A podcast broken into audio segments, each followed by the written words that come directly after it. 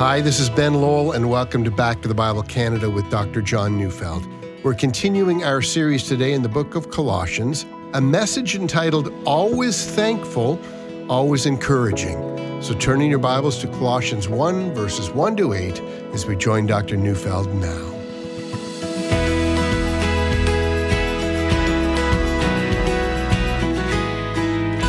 Can think of at least two reasons why Paul, the author of Colossians, might not be thankful. You know, first, the letter of Colossians is one of four which the apostle writes that are known as prison epistles. this letter, along with Ephesians, Philippians, and Philemon, those letters were written by Paul while in prison in Rome, awaiting a hearing before Caesar's tribunal. And prison conditions might have been difficult as Paul was chained to a member of the Praetorium, which was Caesar's elite guard. Prison surely was a reason to be anything less than thankful. When Paul wrote his letter to the Philippians, he made it clear that he believed his imprisonment was in Christ. He believed that it was Christ himself who had sent him into that prison to share the gospel with the people in the heart of the Roman Empire. And so, rather than complaining, Paul's deeply grateful to be in prison in Rome. There's another reason why Paul might have been less than grateful. The Colossian church, a church he never started, nor as far as we know had he ever visited there, that was a church that was threatened by heresy. Christians in that city were being tempted to abandon a pure love for Christ and adopt a hybrid Christianity intermixed with a multitude of popular philosophies and heresies. And so, if Paul had felt hard done by because of his unjust imprisonment, and then he received the news of this church, and that was paying attention to the, you know, what the Germans call the zeitgeist, the spirit of the day, popular philosophies that the world was buying into. Well, you might have expected him to start this letter with a blast, but he doesn't. He begins with genuine expressions of thanksgiving. And that, as we will see, has a great deal to teach us. It's a great deal to teach pastors and teachers. It's a great deal to teach parents, anyone who's in leadership over anyone else. So go to the beginning of the book, Paul's opening of the letter of Colossians. I'm reading chapter 1, verses 1 and 2. Paul, an apostle of Christ Jesus by the will of God, and Timothy, our brother, to the saints and faithful brothers in Christ at Colossae, grace to you and peace from God our Father. We notice right at the start that Paul identifies himself as the author, but he also identifies Timothy. But as the letter carries on, it becomes obvious that the letter is exclusively from Paul. So it might be that Timothy served as the recording secretary. And we might also notice that unlike other letters, Paul here does not identify himself as a servant of Christ. He simply says he's an apostle. Now, of course, we're only guessing, but it seems likely that since Paul has never been to Colossae and they'd never met him, he's at pains to stress his apostolic authority. That is, as someone who's been directly trained by Jesus and he's been directly called by Jesus, his message is not of human origin, but rather he's delivering a message that comes directly from Jesus. And that's an important point because all the apostles had not heard of Jesus.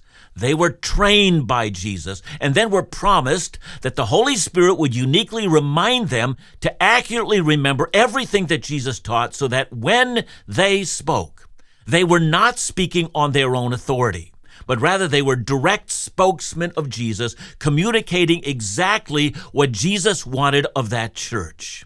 And that's a very important point, and Paul wants to make it here at the very beginning of his letter.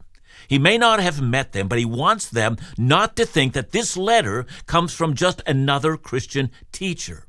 Rather, he's one of the elite 13 men who have been given the privilege as well as the obligation to speak directly on behalf of Jesus, who is the Lord of the church and the Lord of all. Now, whereas Paul not only wants them to recognize who he is, he's also keenly interested in them understanding who they are.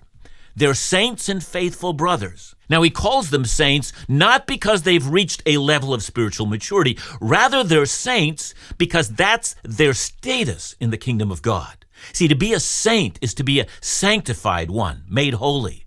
Again, I hasten to stress it here that they are not that because they've reached a level of spirituality. See, anyone reading the New Testament carefully will recognize that a saint is a Christian, and any Christian is a saint. It's not as if as is taught in Romanism, that a saint is a spiritual elite. Rather, a saint is one who has been cleansed from their former sins by the blood of Jesus. They've been made holy by faith in him. Let me say it again. Every believer in Jesus is a saint, made holy by the one who makes men and women holy. And Paul also calls them faithful, which might be more puzzling than calling them saints. And I say that because, as we already saw when we began our study yesterday, that there's a great danger in this church that some of the believers were falling into syncretism, that is, of diluting their faith so much so that one wonders, you know, if Paul might have choked over the words, you know, faithful believers. But just like the title saints, so also faithful is a title for all believers. We're called out of darkness. We were, as Paul reminded the Ephesian Christians, once dead in trespasses and sins, once we followed the course of this world, and once we followed the prince of the power of the air. But God had intervened, transferring us from the dark kingdom and made us faithful sons and daughters of His. I tend to think, rather than choking over the word faithful, Paul uses the word to remind them who they are and why, at the end of the day, they could never desert the one who called them. That the very nature of the true believer is to remain faithful to his Lord or her Lord until death. That is, it is possible grammatically that in calling them faithful, Paul is reminding believers that this is what a saint is. Once faithful to darkness, you're now faithful to Christ. There are no other options. And then in typically Pauline fashion, and indeed in early Christian terms, Paul greets them with the words, Grace and peace from God the Father. That is probably the way that all early Christians greeted each other. Grace meant that they understood that it was grace that saved them. And peace reminded them that at the present there was no animosity between them and the Father. And so, having completed the opening of the letter, Paul now moves to his introduction. And in the introduction to Colossians, Paul wants to communicate that he's thankful for them. Yeah, I know. He's also concerned for them, but that'll come later. Out of the gate, he wants to begin not by chastising them, but by encouraging them. And what a lesson that is for us. See, many of us, when we want to express our concern for a fellow brother or sister in Christ, we often begin with the words, Look, I need to let you know how concerned I am for you. And in truth, that might be fine and well, but we're also just as interested in telling someone how much we're thankful for them. Sadly, some have forgotten that. Let's listen to the heart of a pastor, Pastor and Apostle Paul. Listen to his pastoral heart, the heart of a shepherd, concerned for the welfare of the people he has not yet met. And in expressing thanks for them, I want you to notice that Paul does it by showing how his thankfulness comes in two forms. The first is his thankfulness in his personal prayer life, and the second is his thankfulness because he has heard about areas in their lives where the faith has genuinely taken root. And by the time he's finished this first section, he's communicated to these believers that even though he's going to address their problems, he believes that they're genuine, genuine in Christ. So let's start with the first reason for thankfulness, and that's found in verse 3. We always thank God, the Father of our Lord Jesus Christ, when we pray for you. Let me put that in my own words. See, Paul's saying both I and Timothy, perhaps he includes others as well, but we've been in the habit of praying for you. No doubt the founder of that church and Paul's ministry companion, Epaphras, has been reporting to Paul about this church. And Paul believes it's his first duty to pray earnestly for that church. No doubt. Paul's been asking Epaphras for as many details as he can because he's using those details to fill in his prayer life. And, says Paul, one phrase describes an overriding theme in my prayers for you, and it's the phrase, We always thank God. Perhaps that's how Paul always began.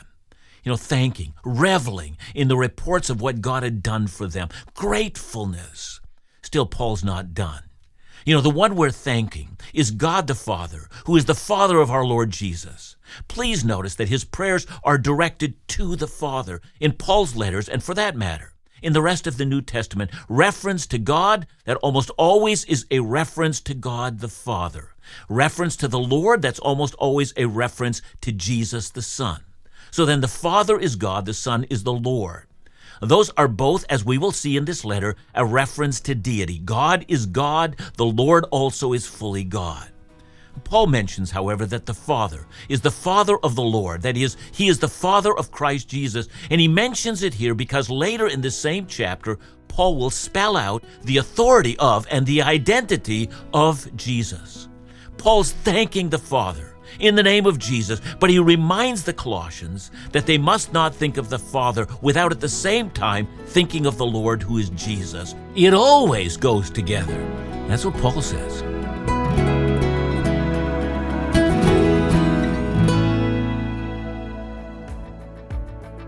It's never too early to start planning your travels for the new year, and our April 2024 cruise is filling up faster than we'd imagined. You won't want to miss this incredible opportunity to vacation and be under the direct teaching of Back to the Bible Canada's Dr. John Neufeld. Laugh and be encouraged with Laugh Again's Phil Callaway, and share moments of musical inspiration with special guest Amanda Stott. From April 5th to the 14th, we'll sail through several stunning locations within the Caribbean, including Miami, Puerto Plata, St. John's, and more. For more information, to download the itinerary, or to sign up, just visit backtothebible.ca or call us at 1 800 663 2425. And please note that with all ministry travel events, no ministry funds are used and all related costs are covered by participants.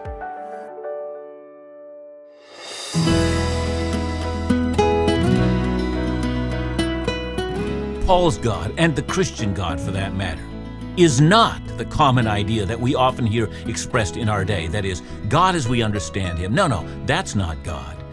God is the Trinitarian God. To mention God is to speak of the one true God who has revealed himself in his Son Jesus. Already at this point, we can see that Paul's God is not a syncretistic God, he's the true God. And so Paul begins his letter to the Colossians telling them that the expressions of thankfulness for them is found in his prayer life. He, as well as his team, have often prayed for a church that he's never met. But Epaphras has often talked to Paul about this church, and in response, Paul has included them in his prayer life. And as he's prayed, he's filled with thanksgiving for them. But now he goes beyond the fact that he's mentioned them in his prayer. He now mentions the reason he's praying with thanksgiving. Colossians 1 3 to 6. We always thank God, the Father of our Lord Jesus Christ, when we pray for you. Since we heard of your faith in Christ Jesus and of the love that you have for all the saints, because of the hope laid up for you in heaven. Of this you have heard before in the word of the truth, the gospel which has come to you, as indeed in the whole world it is bearing fruit and increasing, as it also does among you, since the day you heard it and understood the grace of God in truth. Now, you might have instantly noticed a familiar triad here faith, hope, and love. Did you notice it? We've heard, says Paul, of your faith in Christ, of your love for all the saints, and of your hope. You know, in 1 Corinthians 13, verse 13, you know, Paul says that faith, hope, and love are abiding. They're enduring. They're things that never perish. These three are the foundation of the Christian. And in Colossians, Paul says, he's heard of this among the Colossians. And, and as far as faith goes, it's faith in Christ Jesus. And here Paul uses faith as a verb. It means trust, confidence in Jesus. Jesus is the one who purchased their salvation. That's true. But as we go on, we'll see that Jesus is constantly directing all things. So, this is a group of people who know who Jesus is, who trust in Jesus. And, says Paul, I've heard about this. And then the love part. And here he does not mention love for Jesus, he mentions love for the saints. And it was John who made a point of this, and it's in 1 John 4, verse 20. If anyone says, I love God, and hates his brother, he's a liar. For he who does not love his brother, whom he has seen, cannot love God, whom he has not seen. Now, if that's true, and it is, Paul is saying, you Colossians, you're not the people who claim to love God but don't love your fellow brothers and sisters in Christ. Indeed, you're the opposite. You do genuinely have faith in Jesus, and you do genuinely love brothers and sisters in Christ, and all the brothers and sisters in Christ throughout the world. And Paul says, I'm thankful for that. In short, Paul's saying, I know you're genuine. Now, we don't know what specific things led Paul to say that. No doubt Epaphras has been filling Paul in on, you know, some of the details. Perhaps when Paul had been raising money to help the impoverished Christians in Jerusalem, maybe the Colossian Christians had also contributed. They didn't have to, but they loved Jewish Christians in Jerusalem, and it seemed no difficulty to make sure that their needs were being cared for. Paul might have had other things in mind. He might also have heard of how the church in Colossae interacted with each other, and he was deeply encouraged by the reports. There might have been other acts of love and of care that inspired Paul's prayers, but what he heard had deeply encouraged him and caused him to give thanks. I have to wonder what the Colossians thought when they heard these words being read to their church on a Sunday morning. The great apostle, even though he had never met them, had been keeping track of their record of loving deeds. And he had not only noticed, it filled him with great joy. They would have known that Paul is so much more than the one who corrects them when things go wrong, but rather he's the first one to stand in line and to cheer when things go right. And things were right when he saw the actions of love. And then next, Paul mentions hope, but here he does so in a unique fashion. It's not just that I've noticed your faith in Jesus and your love for one another and the hope that you exhibit towards the coming of Jesus. Rather, it's the faith and love that have come about or have been inspired by the hope that you have. Notice that in verse 5, you know, it begins with the word because. That is, I've noticed your faith, I've noticed your love, and those two virtues, faith and love, they've risen out of your hope. You heard of the promises God has made to you as to what is laid for you in heaven. And because of that, you trusted in Jesus. And because of that, you loved one another. That is, knowing that the future promises of God are solid, well, that led you to give yourselves not to this world's concerns, because you know this world is passing away, but you gave yourself to that which was enduring. You traded in short term values for long term ones. And then Paul adds, and here I'm reading halfway through verse 5 of this, that is, of the fact that you chose the values of eternity, of this, well, you've come to this conclusion from the gospel, the good news of Jesus, that Christ died for your sins, risen from the dead. That is the good news. You had heard it. You understood it. You believed it. And more clearly, you acted on it. Go to verse 6. This gospel, the good news, it has been bearing fruit among you, and it is increasing among you you know, of the increase, Paul might have been thinking about even greater faith and hope, or he might have been thinking of the fact that more and more people in Colossae were coming to faith because of the attitudes and actions of the believers there. Hence, says Paul, the thing that's happened among you is the very same thing that's been happening all over the world. You Colossians have rightfully taken your place alongside of other faithful Christians throughout the world, and the results that they've seen is also the results that you've seen. You heard the truth of the gospel. You understood it. And says Paul, that's what has made my prayers for you always result in thanksgiving. And even while Paul commends them for their faith, he also wants to commend the man who brought the Colossians their faith. Think of what Paul could have done at the outset of the letter. Let's say he had begun with warning them and that they were on the verge of being led astray by false philosophies and empty deceit in human traditions. And then he could have said, And I didn't plant your church. This guy named Epaphras did, and it makes me wonder what he got wrong. No, no. Instead, he tells the Colossians, I know your faith is genuine because of what I see, and more so. He tells them what he thinks about the man who brought them the faith. Colossians 1 7 and 8. Just as you learned it from Epaphras, our beloved fellow servant. He is a faithful minister of Christ on your behalf and has made known to us your love in the Spirit. Look at how this reads. Paul says, You learned the faith from Epaphras. Now, I want us to notice what Paul's doing here. He's doing three things. By calling Epaphras our beloved fellow servant and faithful minister of Christ, he's putting a stamp of approval on Epaphras' ministry in the city of Colossae. He's saying, When he taught you the faith, you didn't learn an inferior gospel by a man who was a lightweight. Rather, this man was a heavyweight. And second, Paul's also saying that when you depart from what Epaphras taught and think that you can add human philosophy to it, you err. And finally, third, Paul is saying if you reject Epaphras, you're also rejecting us. In short, the man who brought them the gospel was a competent, well trained, faithful minister of the gospel, and you Colossians were blessed by God that this is the kind of man who preached to you in the first place. There was nothing second rate about the beginnings of your faith. So let's back up and return to the theme of this introduction to the book of Colossians. To a church that was in serious danger of running amok, Uh, Paul tells them, I would be remiss to begin with anything short of remembering all the things that are good and positive in the Christian church in Colossae. I've been in my prayer life filled with thanksgiving for what has occurred. This foundation, thankfulness for them, and encouragement towards them, that some very good things had happened, formed the groundwork upon which Paul would address his concerns. It told the Colossians that the man who was concerned was also the man who had taken the time to understand them and deeply loved them and had noticed the progress they had made. Let me say this to all Christian leaders. The opening verses in Colossians should serve as a template for how Christians are to lead God's people. When people need correcting, do you, Christian leader or teacher or discipler, you let people know that you're also thankful for them? And then can you articulate which areas of their faith is genuine and how you've seen the gospel grow? Because if you haven't done that, you're not discipling God's people and you're certainly not blessing them. But quite frankly, all of God's people need to be corrected. But they don't need to be corrected by people who don't love them.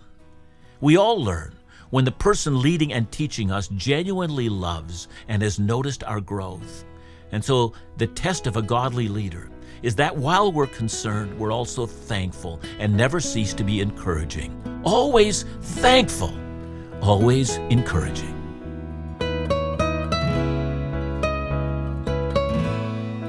Thanks, John. Um, let me ask you because I think you know, we've been pastors. Uh, we've struggled perhaps erring on one side or the other of this. But is it true to say a pastor needs to learn how to balance correction with love?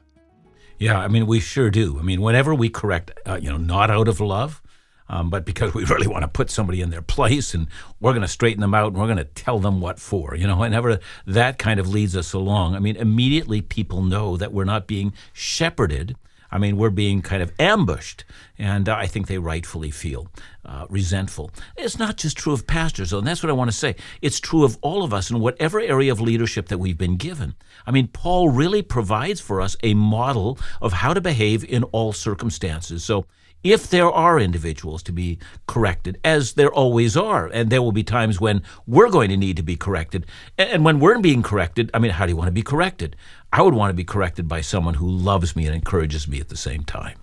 Thanks so much, John. And remember to join us again tomorrow as we continue our series in the book of Colossians, The True Christian, right here on Back to the Bible Canada, Bible teaching you can trust.